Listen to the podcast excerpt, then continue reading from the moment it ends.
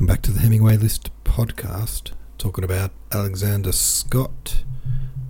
I can't figure out if he is poeming about grief or love or both. Swim says among fish, says they must be love poems. Britannica tells us Scott's reputation as a genuine minor lyric poet rests upon his love lyrics.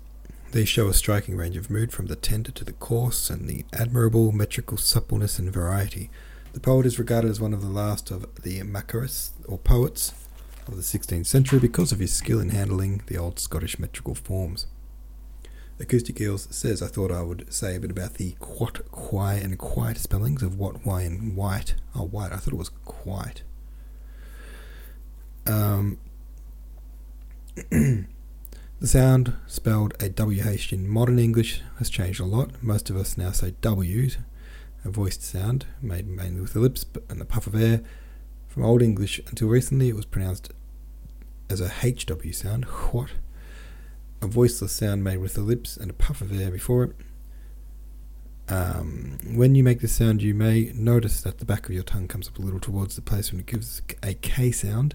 In older versions of Scottish English, this tongue movement went even closer to the back of the mouth, making a typical Scottish ch sound. K, k, as a lock, lock, k, k, or like the Spanish j sound, this k crept in before the hua, giving a pronunciation of k, k, or what, why, or quite. Since Alexander Scott is Scottish, he likely pronounced his words like this. Scottish poets likely wanted to represent that in their spelling, and remember, spelling was not at all consistent across Britain at this time. There you go. A bit of interesting history there. Thank you for that.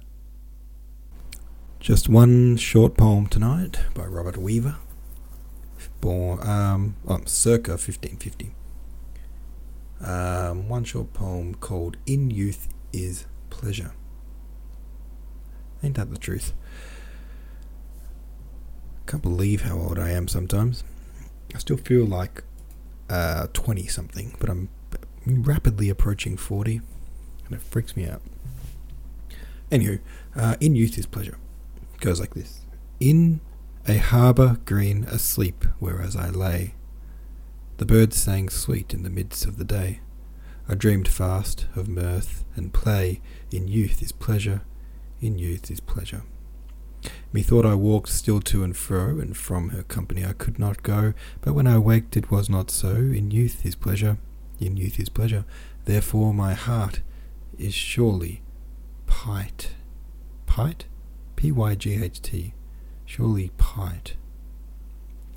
Therefore my heart is surely pight. Of her alone to have a sight, which is my joy and heart's delight. In youth is pleasure, in youth is pleasure. That's it. Easy, simple, short, and uh, a little. What's the word? Uh, not immature, but you know what I mean. It's a simplistic poem, amateurish, maybe slightly. Not that I could do better. All right, folks. I'll see you in the comments, and I'll see you tomorrow.